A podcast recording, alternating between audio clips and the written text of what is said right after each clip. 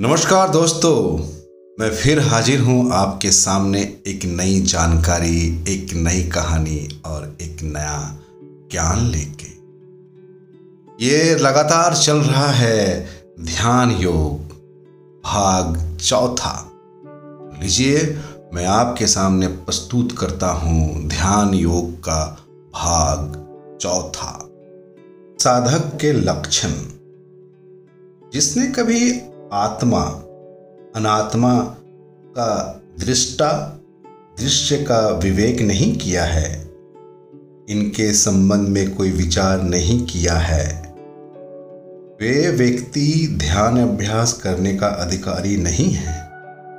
ऐसा व्यक्ति अगर ध्यान करने बैठेगा तो या तो सूक्ष्म कष्ट के समान बैठेगा या आराम से सो जाएगा।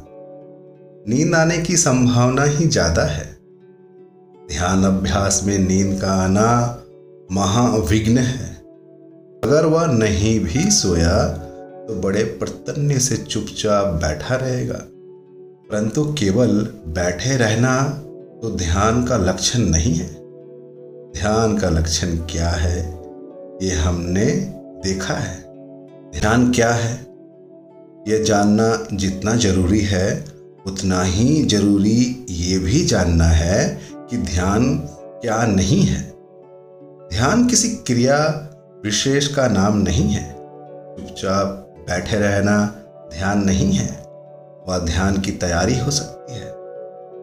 जिसे वास्तव में ध्यान कहते हैं वैसा ध्यान अभ्यास वही व्यक्ति कर सकता है जिसने आत्मा, अनात्मा का विवेक करके ये अच्छी तरह से समझ लिया है कि मैं ये जड़ शरीर नहीं, बल्कि उसका दृष्टा चैतन्य स्वरूप आत्मा हूँ।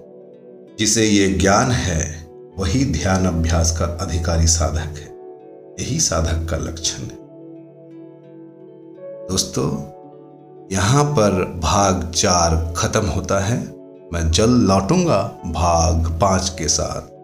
तब तक के लिए बने रहिए, जानते रहिए, देखते रहिए, मैं कोई और नहीं, आप ही का मित्र संजू के बैनर्जी